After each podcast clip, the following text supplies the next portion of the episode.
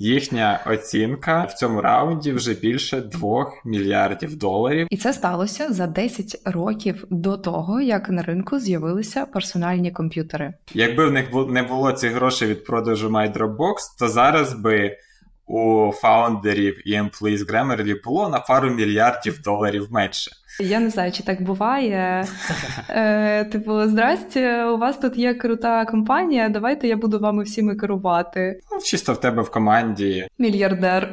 5 людей, один з них доларовий мільярдер. У вас тут американський СЕО ходить по офісу, живий. Я бачив, як виглядала розмова з фондом у Grammarly. Фонд питає, а куди ви будете використовувати наші гроші? Grammarly каже, наймемо лінгвістів, щоб навчити вас, американців, англійською нормально писати. Який би запаролений у тебе не був файл, якими б сек'юрними месенджерами ти не користувався, є програма, яка зчитує весь текст, який у тебе є на екрані. Олег в шоці. Для мене це просто... Я в шоці, тому що... Українська компанія робить такий вклад в розвиток англійської мови.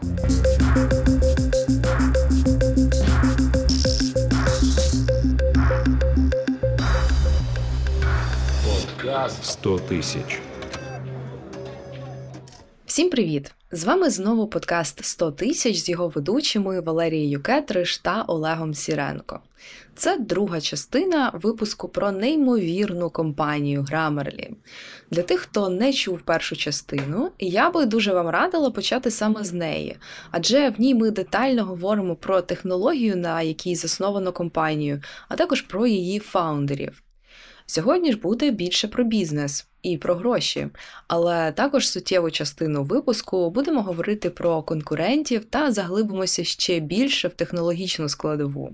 Хочу нагадати, що в рамках цього випуску разом з фондом Opir ми збираємо 100 тисяч гривень на Starlink та EcoFlow для 112-ї бригади Збройних сил України. Тому будемо вдячні, якщо ви підтримаєте цю ініціативу своїм донатом. Хто ще не підписався на нас, зараз саме той момент, аби це зробити. А хто підписався, let's go говорити про Grammarly. 100 тисяч. Я пропоную повернутися в 2009-2010 роки, коли компанія Grammarly тільки була створена і випущена в світ. 2009 року з'явився перший сайт, але він, напевно, що не був дуже сильно розповсюджений. Це схоже було, чесно кажучи, на просто якусь пробу пера, бо він виглядав як просто віконечко, в яке треба було вставити текст і натиснути кнопку «Перевірити», і там більше взагалі нічого не було, ніякого меню випадаючого, нічого. Так, я думаю, вони відправляли його людям, які вже очікують отримати цю форму і знають, що з нею робити. В 10-му році вони вже запускають нарешті сайт з одним словом назві, і називається Grammarly, grammarly.com. Я думаю, половина успіху це в тому, що вони дропнули друге слово. Grammarly в 2010 році не могло робити багато з того, про що розповідала щойно Лєра. Трансформери ще навіть не винайшли. Більше того, в першій версії sentencework/Grammarly не було навіть лайв-перевірки документа. Це важливо відмітити в контексті розуміння MVP. MVP – це Minimum Viable Product, це концепція, з якою працює більшість стартапів. Коли в тебе немає ресурсу, або грошей, або часу, або команди випускати продукт в тому вигляді, якому ти уявляєш цей продукт у щасливому майбутньому, ти починаєш з чогось маленького, починаєш з чогось MVP. І Max Lytvyn в одному зі своїх виступів вчить стартапи, як не допустити помилку, коли ти робиш це MVP, тому що багато хто починає робити MVP з якраз просто зменшеного продукту. Він бере такий максимальний продукт і зменшує всюди, і випускає такий, як можна... Недороблену версію. Якусь недороблену версію продукту, по суті. Він каже, що треба фокусуватися на маленькому ринку. Тобто це має бути щось, що вже нормально працює, але вона не може закрити всі потреби клієнта. Але якусь конкретно одну потребу клієнта вона вже закриває достатньо добре для того, щоб людина ним могла користуватися і щоб ви могли отримувати якийсь нормальний фідбек про цей продукт, тому що навіщо треба MVP? По-перше, щоб протестувати ринок, чи взагалі ринку потрібна, чи справді є ця проблема, про яку ви думаєте, тому що до цього моменту проблема є в вашій голові. Друге, чи може ваш продукт хоча б мінімально цю проблему вирішувати. І третє, отримати фідбек від клієнтів, а що ж саме треба дороблювати на наступному етапі. От в кейсі Grammarly їхня MVP – це була не лайв перевірка документів. Тобто ти завантажуєш свій документ в них на сайт, і далі 20-30 хвилин, там залежно від розміру, цей документ перевіряється, і потім тобі дають документи з цими підкресленими помилками і коментарями щодо цих помилок. Зараз... І тут я хочу зазначити, що це були помилки, далеко не всі помилки, які зараз можна виправити за допомогою Grammarly. Вони починали з граматики і орфографії. Орфографія, нагадаю, це помилки в словах. Неправильний спелінг. Так, неправильний спелінг. І інколи там ще могли бути поради з приводу там ком, точок, пунктуації загалом. І все. Ніякого стилю, нічого такого не було тоді. А якщо ти, наприклад, там студент PhD, пишеш якусь статтю, по-перше, тобі не так важливо, що це не лайв-перевірка, тому що ти декілька місяців писав якесь дослідження, якусь статтю, ти можеш почекати 30 хвилин, поки документ перевіриться, а ти за цей час там зробиш собі каву. Ти отримаєш все рівно якісніший результат, чим тобі дасть просто Microsoft Word, але Grammarly для розробки цього процесу, для цього продукту, не лайв-продукту, вони потребували вдвічі менше інженерів, інженерного ресурсу і в 5 разів менше навантаження на сервер. Навантаження на сервер – це також витрати фінансові для компанії.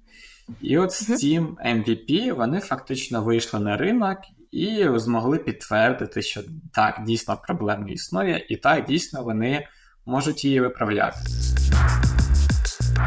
Я думаю, треба нам поговорити про якраз Word і що тоді вмів робити Word, і як взагалі це працювало, і хто ще був на ринку тоді. Цікаво, що перші системи такі з перевіркою орфографії, тобто перевіркою наявності помилок у словах, були винайдені ще у 1957 році. Вау, ми могли почати історію в 57-му році, а не в 97-му. Так, але це було ще до появи комп'ютерів персональних. Було створено першу справжню програму Spellchecker, яку можна було застосовувати до будь-якого англійського тексту. Її придумав Ральф Горін, вона називалася Spell. Одне слово. Показник успіху. Так.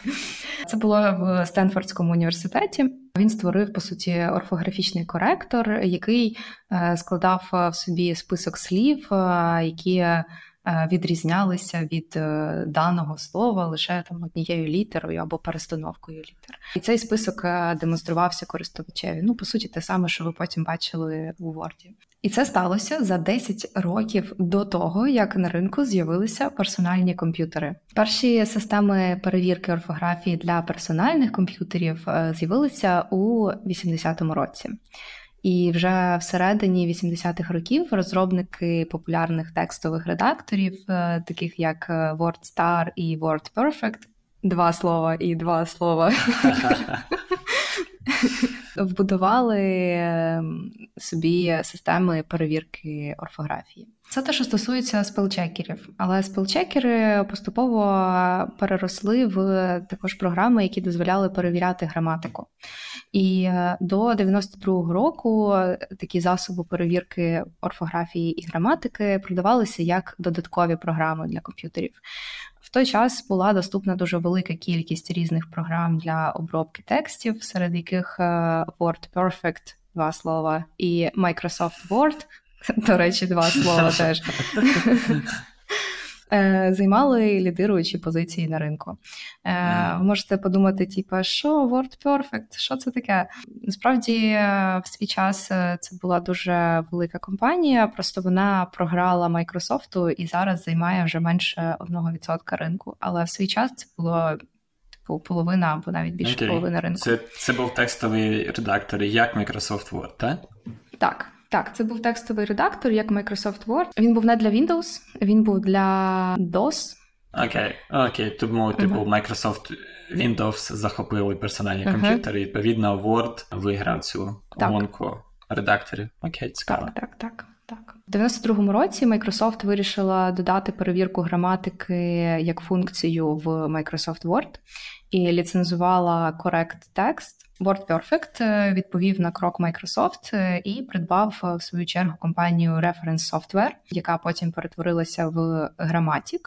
І цей Grammatik досі використовується у WordPerfect як засіб. Який ніхто не використовує WordPerfect. Так. Але зараз, як я думаю, приблизно той момент, коли вже Microsoft ризикує опинитися позаду, так само, як колись опинився позаду WordPerfect, оскільки ринок захоплюють компанії, що позиціонують себе вже не як спелчекери чи грамарчекери, а як AI Writing Assistants.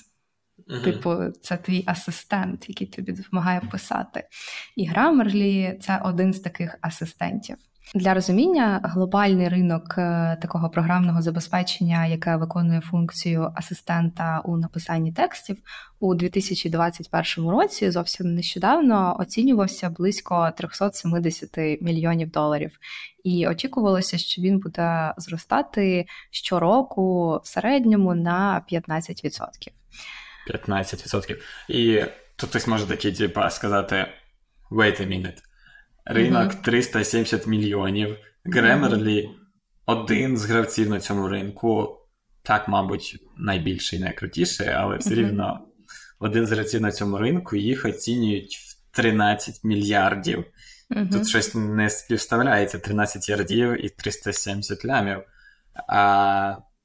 It's окей. Виручка Grammarly, ми про неї поговоримо пізніше, це не мільярди доларів, їх оцінюють в таку суму, тому що вірять в те, що потенціал ринка більше, ніж прогнозують дослідники, що це не 15% просто на рік. І сам Grammarly каже, що ці помилки при письмі коштують мільярди доларів для компанії. Просто проблема в тому, що компанії і люди не виправляють ці помилки і втрачають ці мільярди доларів.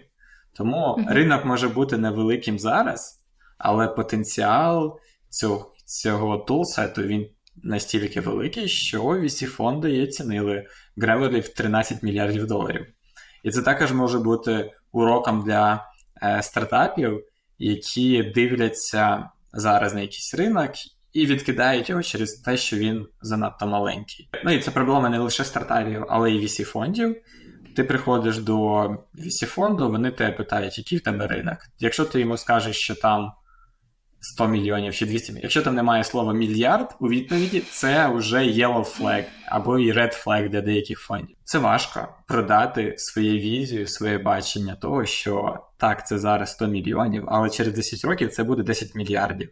І якщо ми зараз станемо номер один на ринку в 100 мільйонів, то ми потім, через 10 років, будемо знову ж таки номер один на ринку, який вже став набагато більший. І ти, фонд, який повірить в нас зараз, заробиш на цьому багато грошей.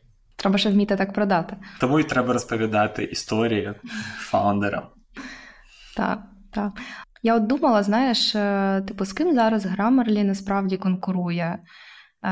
Дуже важко визначити якусь одну конкретну компанію, з якою, або там декілька, з якими вони б'ються за частку ринку.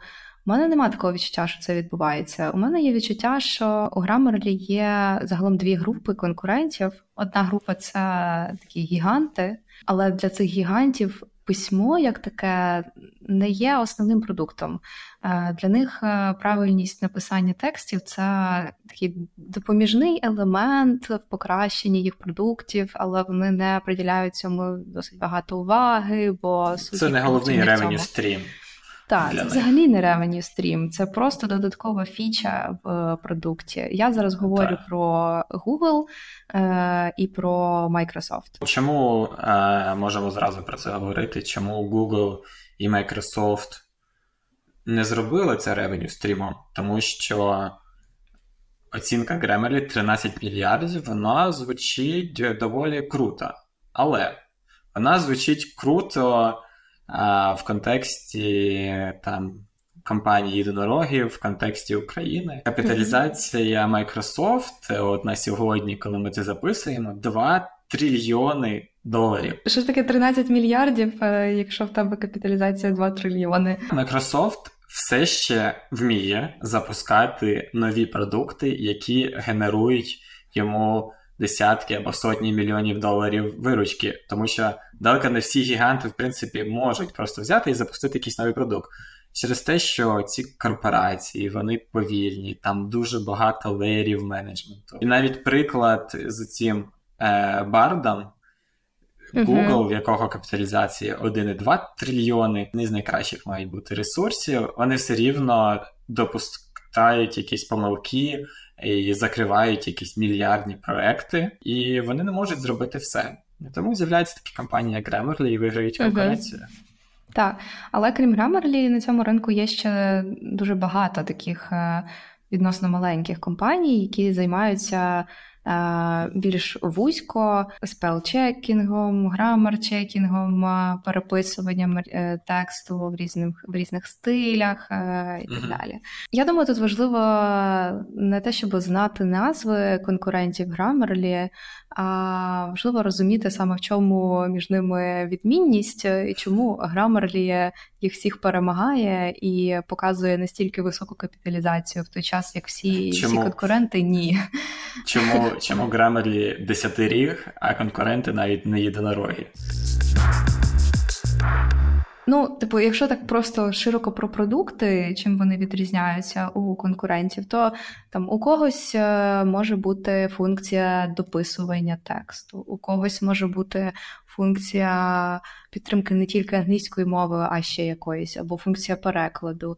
Там багато сервісів просто дешевше, ніж Grammarly, тому їх використовують. При тому, що там орфографію і такі супербазові помилки вони всі виправляють плюс-мінус. Ну там плюс-мінус однаково, але там Grammarly каже, що він виправляє краще. Я не можу підтвердити краще чи гірше, але там з оглядів різних лінгвістів, які я знаходила на Ютубі, там хтось каже, що Grammarly 100% краще, а хтось свариться і каже, що у Grammarly теж є дуже такі суттєві факапи, над якими ще треба працювати і працювати. Тому тут таке дуже спірне питання. При цьому всьому ми все одно бачимо.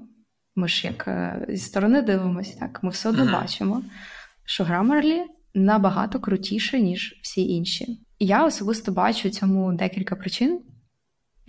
По-перше, це власний, дуже великий, крутий R&D-центр з топових професіоналів, лінгвістів, ресерчерів. Вони багато співпрацюють з науково-дослідницькими інститутами, саме досліджуючи мову. Потім, друге, це те, що вони справді фокусуються на англійській мові. От всі кажуть, що типу, треба фокусуватись, фокус.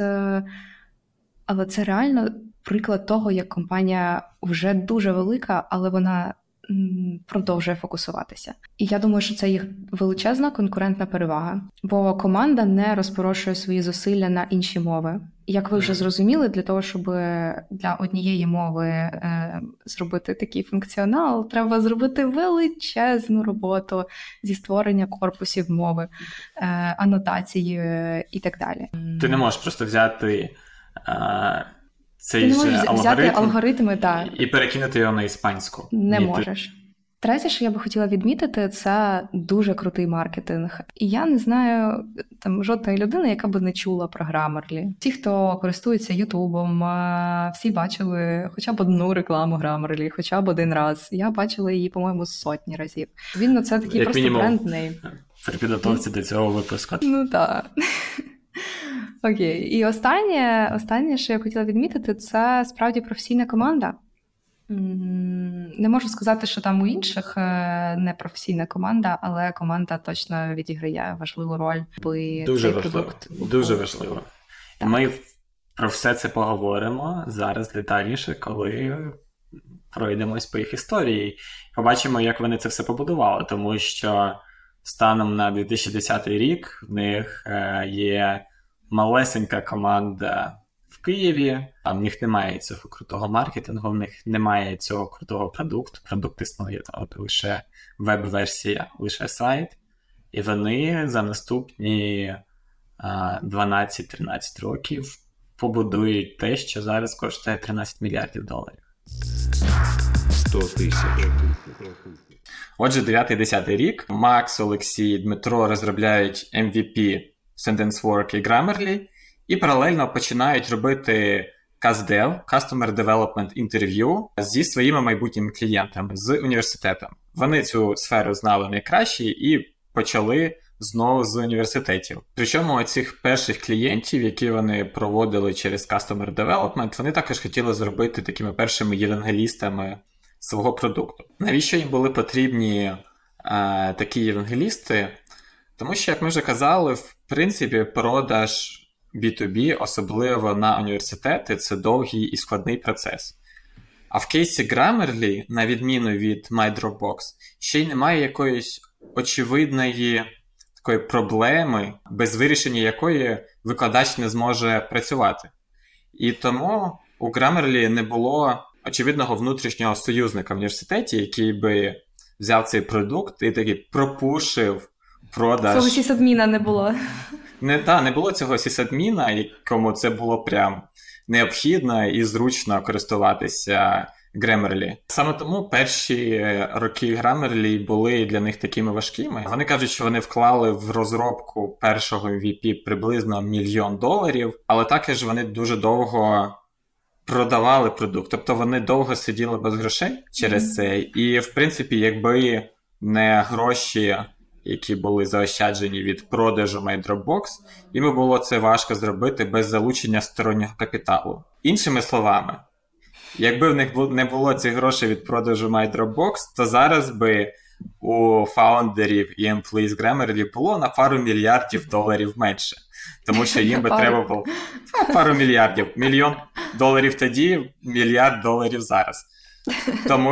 Тому що їм би треба було залучити якісь гроші, розмитися на 15-20%, і зараз би цим $1 мільярд володів би якийсь дуже щасливий early-stage фонд. Але в них були ці гроші від продажу, вони на них побудували продукт, і вже через 2 роки вони вийшли на самоокупність, тобто їхня виручка перевищувала їхні витрати. Команда це все будувала дуже маленька. Вони з самого початку використовували дуже лін-структуру, економили, і це також перевага цих стартапів, так званих bootstrap стартапів, які розвиваються на свої кошти, і зазвичай вони більше рахують гроші, ніж ті стартапи, які залучають якесь венчурне фінансування, тому що якщо ти вже залучив венчурне фінансування, то треба його витратити. Тому ти наймеш 3 інженерів там, де можливо справилися б 2. У 2010 році вони роблять рефокус на B2C напрямок, на індивідуальних студентів. Вони бачать, що цей процес на універи, він довгий і важкий, і їхня ідея була в тому спочатку, що університет купить продукт для всіх студентів свого універу відразу. Це не працює так, як вони хотіли б. Вони розуміють, що окей, давайте продавати просто окремим студентам. Вони запускають B2C-фокус маркетинг, у них з'являються юзери. І що вони бачать по тих юзерах? Це не лише студенти. Вони дивляться на домени, імейл-адрес, їх користувачів, а там не лише умовно harvard.edu. Вони там бачать юристів, консультантів, фінансистів і інших професіоналів. І в них відкриваються очі на те, що їхній ринок насправді значно більше, ніж вони думали до цього. І тут з ними, з компанією Grammarly, стається така історія, з якою, яка зазвичай не стається з українськими стартапами і, в принципі, з глобальними стартапами також на цій стадії. Ними цікавиться американський венчурний капіталіст, партнер фонду General Catalyst, одного з найкрутіших американських фондів, Бред Ховер. Як це сталося? Я тобі чесно скажу, я не знаю, як це сталося. Але справді унікальною є ситуація, коли у нас є стартап, який вже існує декілька років, у нього є декілька фаундерів, і жоден з цих фаундерів не стає SEO, а вони наймають людину зі сторони, яка повністю забирає на себе роль SEO. І такою людиною став Бред Хувер. Як ти сказав, Бред був залучений до General Catalyst Partners. Далі ми тобто був залучений. Я думав, що він був партнером. У мене написано, що він був інвестором. Що значить інвестор у venture capital firm? Я не знаю. Ну, типу, який це рівень залученості? Так, це може бути від інтерна до партнера, в принципі. Їх корпоративна легенда те, що він був якраз одним із цих користувачів, одним із перших користувачів не студентів. Не знаю, яким чином він десь побачив рекламу, можливо, знайшов продукт, почав ним користуватися, побачив, який продукт крутий, побачив у ньому потенціал, якого ще не бачили Макс і Олексій. Сам з ними зв'язався і запропонував бути їх SEO. Це фантастична просто якась історія. Я не знаю, чи так буває. Типу, здрасте, у вас тут є крута компанія, давайте я буду вами всіми керувати. Про General Catalyst Partners ми ще почуємо не один раз, трохи пізніше, бо вони проінвестували пізніше в Grammarly. Цікаво, що вони проінвестували лише в 17-му році, а Бред Хувер став SEO в 11-му році. Тобто вони якось приглядалися і, можливо, мали більше доступу до якоїсь внутрішньої інформації, але далі, там в перших двох раундах, вони стали лід-інвестором, і, по суті, вони, можна так, я думаю, сказати, привели Grammarly до того, що вона стала єдинорогом. Ще не десятирогом, але єдинорогом, так. Ну як, не знаю, наскільки правильно казати про привели, яка точно допомогли. Точно оцінили, в другому раунді вони оцінили Grammarly з оцінкою єдинорога. Привели, я думаю, це можливо бути перебільшення. Загалом все, що знаю про Бреда Хувера, це те, що він навчався в Cornell University. Після того він був у McKinsey і також був консультантом у Arthur Andersen. Пізніше вже приєднався до General Catalyst Partners і потім свічнувся у Grammarly. У мене є, насправді, про Бреда такі два відкриті питання. Я вже зрозуміла, що на перше питання ти теж не маєш відповіді, типу, як вони познайомились. Друге питання – це, як ти думаєш, яку частку Grammarly дали Бреду? Ми точно не маємо відповіді на це питання, і Grammarly дуже-дуже бережно ставиться до свого каптейблу. Там... якоїсь інформації про частки мало, але я думаю, це має бути мінімум 10%. Враховуючи, як рано він приєднався, взагалі вважається, що ті люди, які приєднуються на C-level до стартапу в перший рік, вони зазвичай стають кофаундерами взагалі. Він приєднався на другий-третій рік. Враховуючи історію Grammarly, також на самому початку він зразу прийшов на позицію SEO, тобто він був, я думаю, доволі сильній позиції попросити більшу долю. Ну і навряд чи він після McKinsey і General Catalyst хотів отримати якусь сильно вищу зарплату.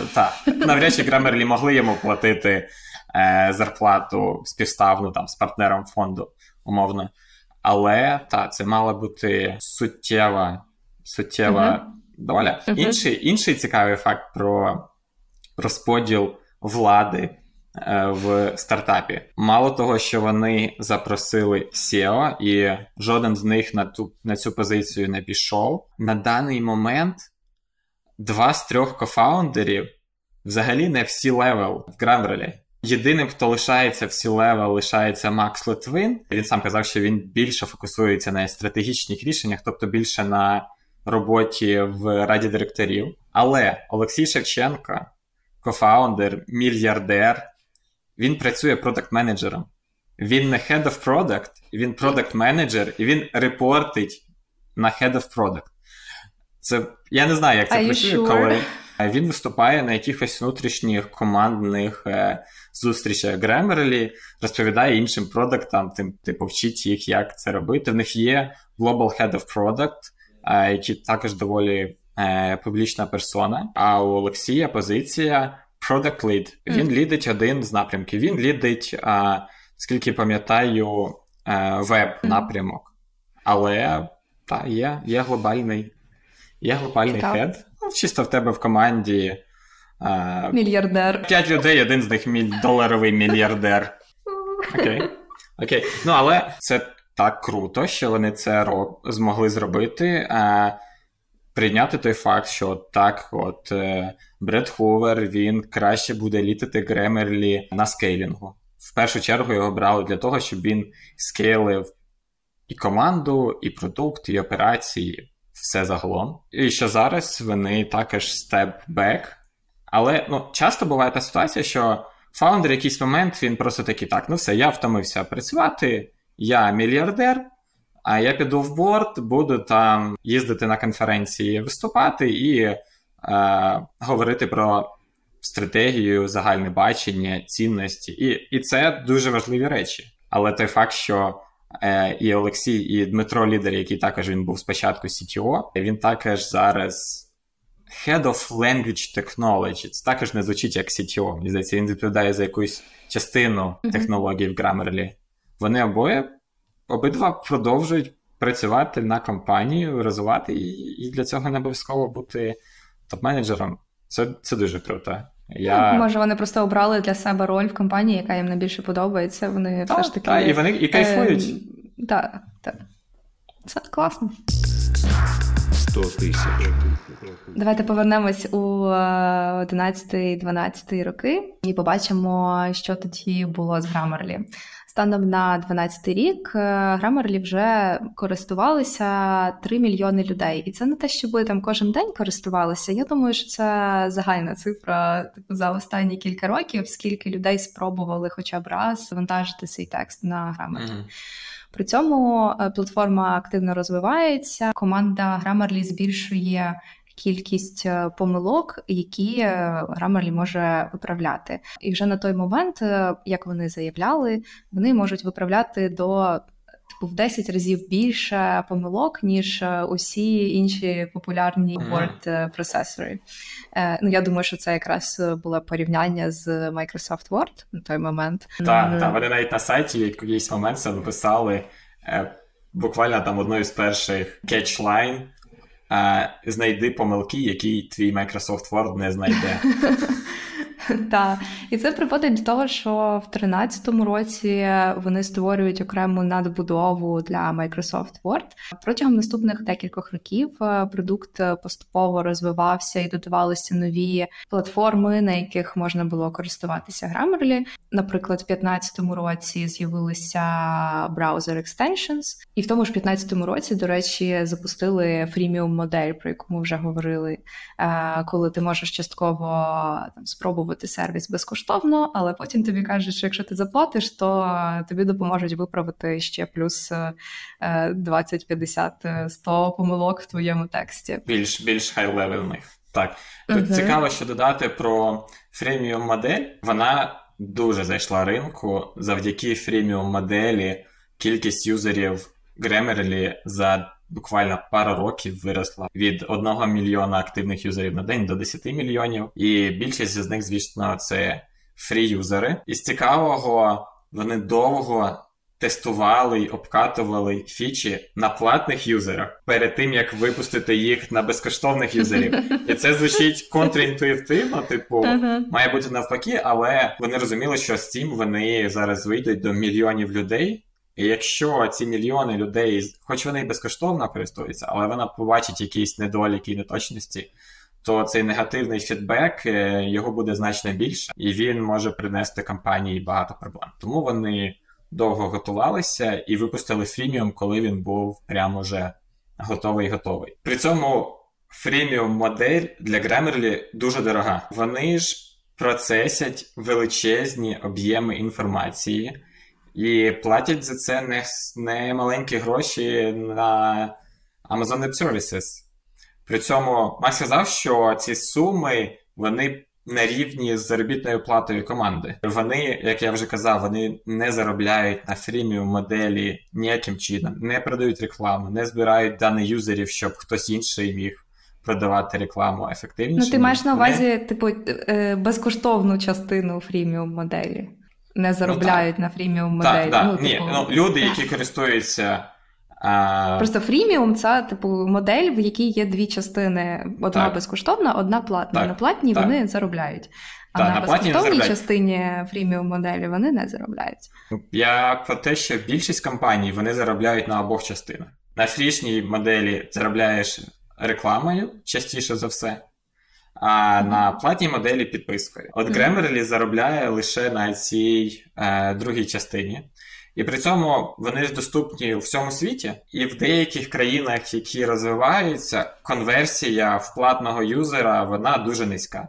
Вони розуміють, що вони втрачають гроші, але вони лишають цей тул, і частково це, звісно, допомагає бренду Grammarly, але і також це така підтримка їхньої місії, ідеї давати людям можливість краще доносити свої думки. Чому конверсія в тих країнах менше? Тому що Grammarly дорогі. От давай відверто скажемо. Так, дороге, але це зараз $30, і всі почали сваритися, ой, дорого, бо там хтось типу за $10 пропонує. Але... Коли Grammarly тільки починало, у них теж була ціна $30. Їх запитували про цю ціну, типу, чому це саме $30? А відповідь проста. Вони тестували різні цінові категорії, щоб визначити, що працює найкраще, і визначили, що по $30 працює. Після запуску фріміум-моделі вже в 2016 році з'являється окремий додаток для десктопу, який можна відкривати окремо і туди вставляти свій текст. В 2017 році Grammarly розуміє, що люди багато користуються мобільними телефонами, і варто також зайти і в цю нішу. І якщо там на сайтах, можливо, Grammarly вже використовувався, то коли пишете смс-очки, все ще допускали помилки, вони зробили свою мобільну клавіатуру.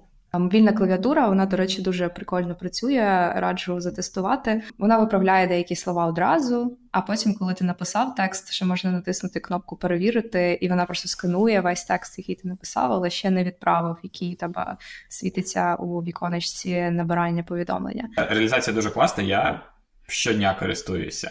Особливо зараз, коли живу за кордоном і багато спілкування англійською в телефоні, то я... навіть багато разів за день користуюся цим, і воно продовжує виправляти мої помилки. Тут же в 2017 році у нас стається перше залучення інвестицій від Grammarly. Та, як виглядала компанія на момент залучення цих грошей? У них було близько 150 осіб в команді. Найбільшим офісом на той момент лишався Київ. Але вони вже відкрили офіси в Сан-Франциско і в Нью-Йорку. І офіційна штаб-квартира вже була в Сан-Франциско, тому що СЕО був у Сан-Франциско, він американець. Хоча він також приїжджав часто і до київського офісу. І цікаво, що там під час інтерв'ю у 2012 році на профіль-шоу ведучий, засновник Доу, каже: «У вас тут американський СЕО ходить по офісу, живий!» Так прикольно це виглядає. Та, але, звісно, більшу частину часу, я думаю, він проводив в Сан-Франциско, і вони там також нарощують команду. У них вже 7 мільйонів активних користувачів на день, і вони роблять 14 мільярдів виправлень на місяць. Ці люди активно користуються продуктом. Так, перший раунд Grammarly кампанією зразу оцінюють в 500 мільйонів. Непогано для першого фінансування, але так от до цього вони багато років розвивалися за свої кошти. Та вони вже були досить зрілі, це нормально, що їх так дорого оцінили. Це не те, що стартап, який прийшов з ідеєю, це була вже late stage інвестиція. В цього раунду навіть немає назви, типу Series A чи Series B, це просто venture round. Лід-інвестором виступає General Catalyst, про який ми вже говорили. Перекладається його назва як головний каталізатор і агент змін. І дійсно, компанія зміниться після цієї інвестиції, після General Catalyst. Чому це крутий фонд? Він був early-stage інвестором в таких компаніях, як Airbnb, Stripe, Snapchat, Canva, GitLab. Доволі успішні і круті компанії. Після раунду в борд Grammarly заходить партнер фонду Catalyst Хемент Танеджа. Також з 2021 року він CEO фонду. Тобто не остання людина фонду долучається до борду Grammarly і допомагає компанії розвиватися надалі. Це важливо також на це звертати увагу, коли ви залучаєте гроші. Дивитися не лише на назву фонду, на його інвестиції минулі, там екзити, але також на конкретну людину, яка не тільки веде з вами угоду, а яка потім буде з вами на борту, приходити на всі мітинги. В ідеалі ви цій людині маєте мати право написати в будь-який день, уточнити якесь питання, яке вас цікавить або яке вас турбує. От конкретно в цьому кейсі, мені здається, це було дуже круте підсилення для Grammarly. Хемент дуже smart guys, в нього 5 дипломів MIT. І причому також тому що він робив декілька мейджор на бечелорі, потім на мастерс. І причому вони також дуже різні, в нього є і... І паралельно працював на 5 фултайм роботах. Ні, він пішов розвивати стартап. Хоча, так, він приїхав в США із Індії, він також іммігрант. Він приїхав студентом, він вчився одночасно в напрямках IT, математики і біології. Такі доволі різні сфери. І взагалі хотів робити кар'єру в науці, але потім якраз почався бум стартапів в MIT, він приєднався, спочатку робив один стартап, а потім в 2000 році приєднався до General Catalyst, тобто це майже відразу після запуску фонду, і от до 17-го року працював в фонді партнером. Я послухав декілька його інтерв'ю. Відчувається, що це дуже смарт-гай, я думаю, він дуже допоміг Grammarly в наступні роки. Ми сказали, що оцінка була десь $500 мільйонів. Grammarly цю оцінку не публікували, це естімейт від PitchBook. Вони залучили $110 мільйонів і віддали за це 20% компанії. І відповідно, якщо обидва ці числа правильні, то ми виходимо на те, що post-money valuation був $550 мільйонів, а pre-money, відповідно, $440 мільйонів. 100 000. Вже з новими грошима Grammarly поглиблює свою R&D роботу і починає займатися, точніше не починає займатися, а скоріше вже випускає у світ у 18-му році свій перший корпус, який стосується формальної і неформальної мови. Загалом вважається, що зміна стилістики тексту – це дуже схожа вправа на переклад тексту. Відзначаються два такі основні, дуже широкі підходи, які використовуються для перекладу і, відповідно, зміни стилістики. Перший називається rule-based або phrase-based моделі. Це такі моделі, в яких речення розбиваються на менші частини, такі як слова чи фрази, і перекладаються окремо. Проблема в тому, що такий підхід може призводити до граматичних помилок і до місцями дуже дивного перекладу. Проте такі моделі набагато легше зробити, вони більш консервативні, і в них набагато легше інкорпорувати різні унікальні правила. Другий підхід називається Neural Machine Translation, нейронний машинний переклад. Такі моделі, які можуть визначати глибинне значення речень. Це допомагає моделі вивчити складні речення для того, щоб переклад був плавний, а зміст перекладу відповідав оригінальному значенню речення. Grammarly розглянули декілька різних підходів до машинного перекладу для того, аби визначити, який з них найкращий для передачі і зміни стилю тексту. Ще нещодавно зміна стилю була взагалі чимось дуже новим для світу НЛП, тому датасетів або корпусів для цього не було. Корпус в Grammarly створювали для цієї мети самостійно. Для розуміння, до того, як Grammarly почали робити свій корпус, єдиний корпус, який дозволяв змінити стилістику тексту, був переклад з англійської мови на мову Шекспіра. Різний стиль. Взагалі робота в напрямку зміни стилю тексту у світі почалася в 2011 році. Grammarly випустили свій корпус у квітні 2018 року. Тобто 7 років світової роботи всіх спеціалістів знадобилося для того, щоб прийти до моменту, коли вже є велика база даних, яка може перетворювати один стиль в інший. Що... Я так розумію, що цей корпус Grammarly не публікували на загал, так?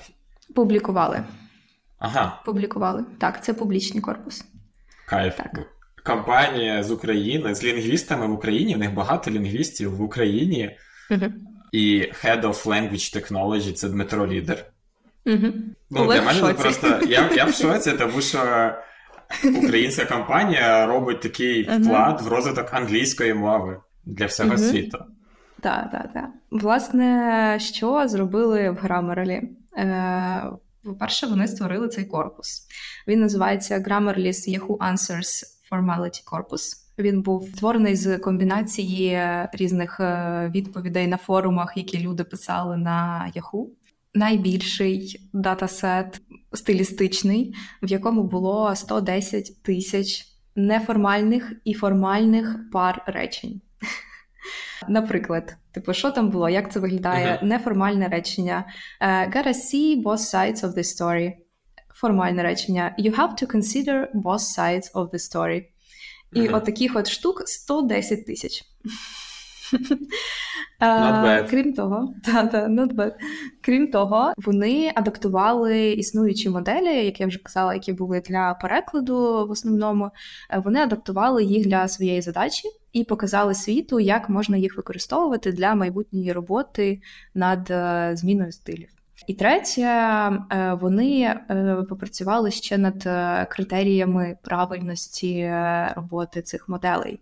Крім стандартних метрик, які вже використовувалися у phrase-based моделях і в Neural Machine Translation моделях, вони додали ще 3 критерії. Це формальність, fluency і збереження значення. Результати моделей за цими метриками порівнювали з тим, як люди особисто оцінювали формальність, fluency і збереження значення слів. Відповідно, це не повністю автоматизована робота була. Загалом весь корпус, він був націлений на те, щоб змінити стиль з неформального на формальний. У зворотньому напрямку вони теж тестували це, але це важче. Я думаю, варіантів більше, тому що те, що ти можеш сказати не формально, ти можеш по-різному, різним сленгом сказати неформально. Ну і зазвичай тобі потрібніша функція все-таки формалізації, ніж... Але зараз вже можна робити і навпаки. Зараз у Grammarly доступні різні стилі, і ти можеш вже вибрати неформальний, при цьому написати формально, і тобі будуть підказки, як це замінити. Для того, аби зміна стилістики була вищої якості, Grammarly додатково набрали команду з 85 мовних експертів. Це люди, які вже мали досвід перекладу текстів з неформальної на формальну мову, і при цьому там не зробили жодної помилки в тестуванні, яке їм дали. Я бачив, як виглядала розмова з фондом у Grammarly. фонд питає, а куди ви будете використовувати наші гроші? Grammarly каже, наймемо лінгвістів, щоб навчити вас, американців, англійською нормально писати. Ми бачимо, що Grammarly зробило дуже велику роботу над тим, щоб в світі могли добре змінювати стилістику текстів. І бачимо, що ця інформація була відкрита, в принципі, в публічному доступі, і різні науковці і лінгвісти об'єднують свої знання навколо цієї теми. Є ще одна тема, навколо якої Grammarly намагалися об'єднати людей, об'єднати професіоналів-лінгвістів, і вона називається Discourse Coherence. Можливо, у мене щось з pronunciation, вибачайте. Переклад дуже, що це значить. Мова про плавність тексту, про те, щоб речення у тексті між собою були логічно, плавно поєднані, щоб це не виглядало як такі обрубочки, як людина, яка на А1 тільки вивчає нову мову. Зазвичай плавність тексту оцінюють за порядком слів у реченні. Принаймні так робили до 18-го року, коли Grammarly підняло це питання. Проте проблема, знову ж таки, була в тому, що не було даних, на яких можна було тренувати різні моделі. Іншими словами, не було і якісно зробленого корпусу, який містив би достатню кількість речень і текстів і був би написаний вручну, а не комп'ютером. Grammarly знов створили корпус. Вони зібрали текст із кількох загальнодоступних джерел. Це, знову ж таки, були відповіді Yahoo, це огляди на сайті Yelp, це сайт для пошуку відгуків про ресторани, перукарні і так далі. А також вони взяли загальнодоступні урядові та корпоративні електронні листи. Після цього відбулася анотація тексту, його розмітка. Далі відбувається тестування алгоритмів. Алгоритми Grammarly можна розділити умовно на 3 блоки. Перший називається Entity-Based Models. Це моделі про те, як часто повторюються одні і ті самі слова у реченні. Другий називається Lexical Coherence Graph.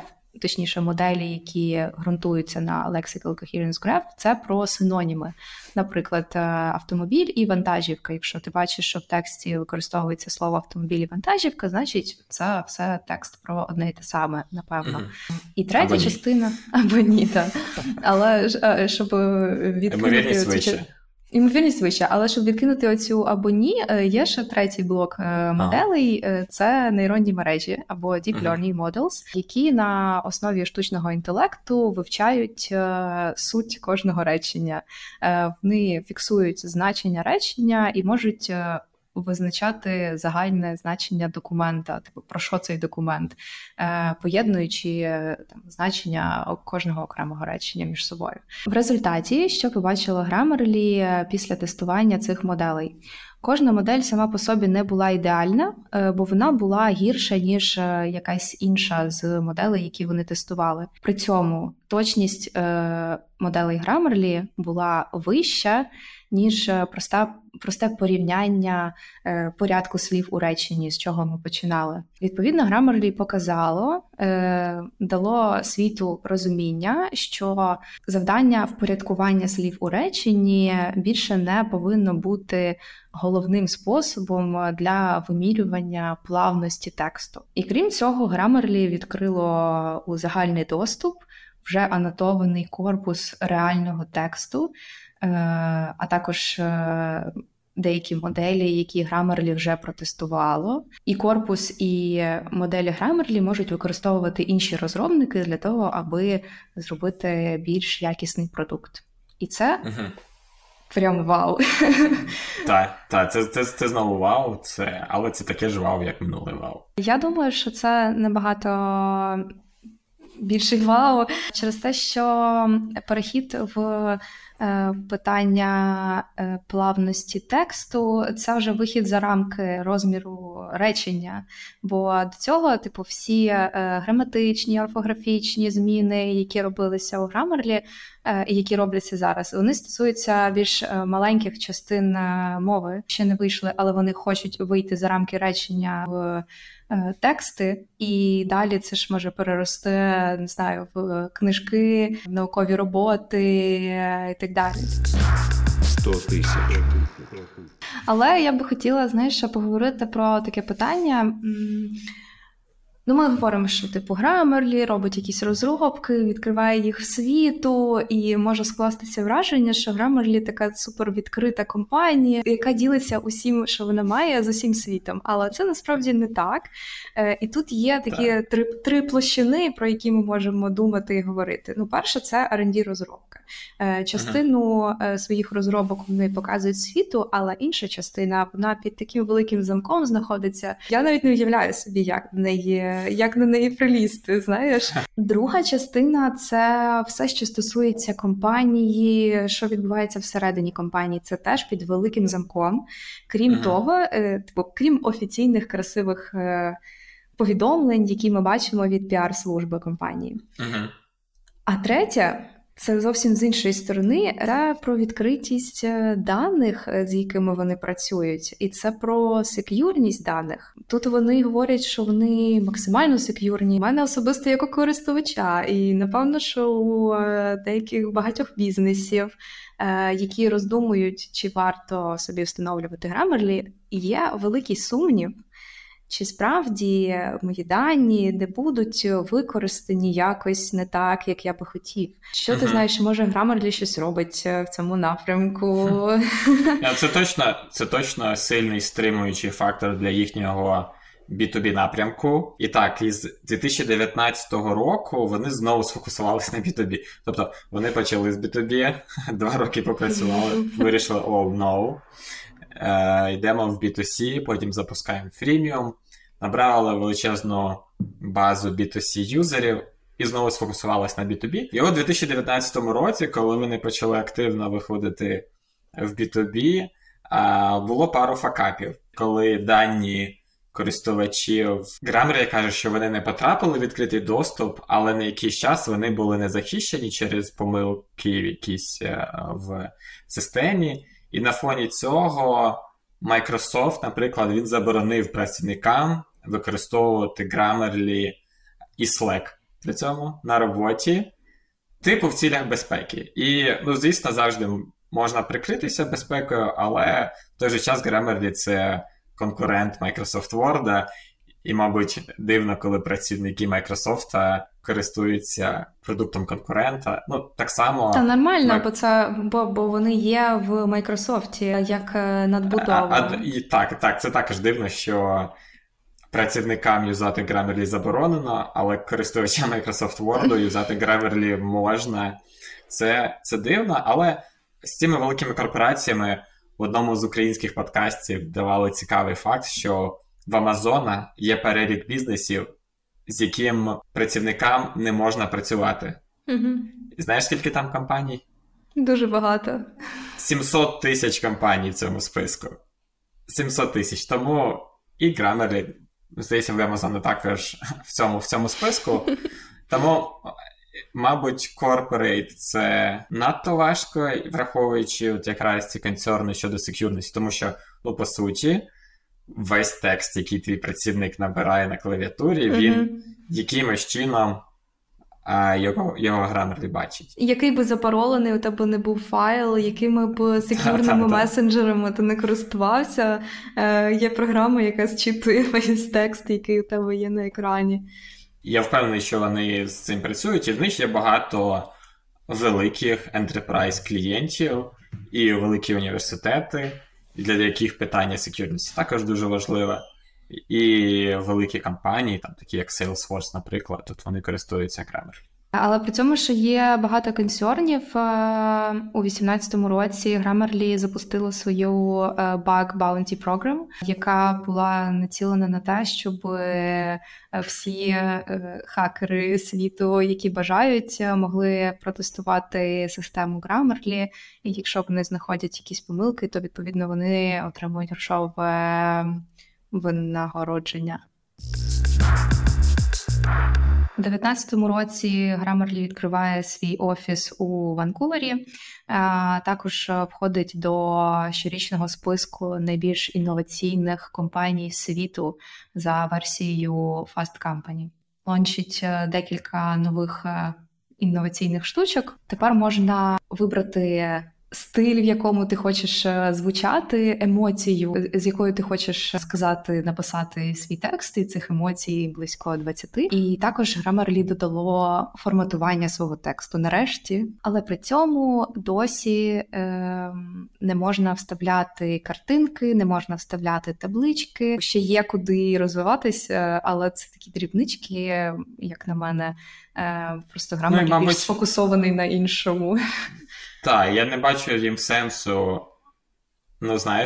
боротися з Microsoft і з Google на їхньому полі в текстових редакторах, коли є Microsoft Word і Google Documents, вони не виграють цю битву з їхніми ресурсами. Тому я вважаю, що вони все правильно роблять, тому що фокусуються на своїй темі, на виправленні помилок. З їх таким фокусом і постійними R&D розробками, вони зрозуміли, що їм треба ще гроші. І вони пішли до інвесторів знову. І куди вони пішли? До того ж лід-інвестора, де вони були раніше. 100 тисяч. Так, вони пішли до General Catalyst. А цього разу вони залучали схожу суму – $90 мільйонів. Але оцінка зовсім інша. І відповідно, і розмиття набагато менше, тому що в минулий раунд вони залучили 110, розмились на 20%. Вони залучають 90%, а розмиваються всього на 4%. Їхня оцінка в цьому раунді вже більше $2 мільярдів. Постмані – це $2.3 мільярди. Grammarly офіційно стає юнікорном, єдинорогом, одним із перших чи першим українським єдинорогом, залежно там, як дивитися на різні компанії. Також в цьому раунді приймає участь фонд MVP, також крутий американський фонд, який на більш пізніх стадіях інвестує, і партнер цього фонду також заходить у борд Grammarly. Також PitchBook пише, що разом з цією транзакцією була secondary транзакція. Невідомий інвестор, знову не розголошується інформація, продав частку свою в компанії іншим фондам. Можливо, хтось із команди також або з фаундерів міг продати частину своїх акцій. Як вам таке рішення, при тому, що зараз ви вже знаєте, що вони коштують в 10 разів більше, буквально через 3 роки, навіть 2 роки? Ми не знаємо навіть суму, скільки продавали, але тут треба розуміти динаміку венчурних фондів. Іноді тобі треба ліквідність, тобі треба показати ліквідність, щоб залучити свій наступний фонд. Якщо ти сидиш якісь інвестиції декілька років, і тобі треба термінові гроші, ти передаєш secondaries. Тобі немає часу чекати там IPO або екзиту, ти передаєш secondaries, тому можливо це була вимушена річ, але так, якби б цей продавець посидів ще пару років, то заробив би 6-7 разів більше. Так буває. Що сталося з компанією, яка вже доросла до єдинорога? Який вплив вона має на міжнародне і особливо американське суспільство? Як вона змінилася під час ковіду і війни? Про це все ви почуєте у наступній заключній частині цього випуску. Найцікавіше буде, як на мене, коли ми з Олегом почнемо рахувати чужі мільйони і мільярди і фантазувати про перспективи Grammarly і його майбутні продукти. Підписуйтеся, щоб не пропустити заключну частину і дізнатися, як з єдинорога стати десятирогом. А також донайте на наш збір для 112-ї бригади, яка потребує Starlinkів та EcoFlow. Лінк на збір, а також на всі наші соцмережі, як завжди, знайдете в описі. Почуємось у 3-й частині.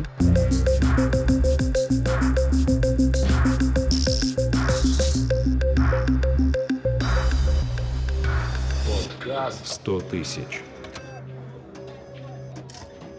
Мені дуже не вистачає Grammarly в PowerPoint. От правда, і Свого часу я робив багато презентацій, особливо там, коли був ще аналітиком і сошитом, постійно щодня слайди, і так не вистачає Grammarly, тому що тебе дуже багато тексту на сторінці. І що я роблю? Я копіюю цей текст, вставляю в Google перекладач, тому що там працює Grammarly. О, Боже.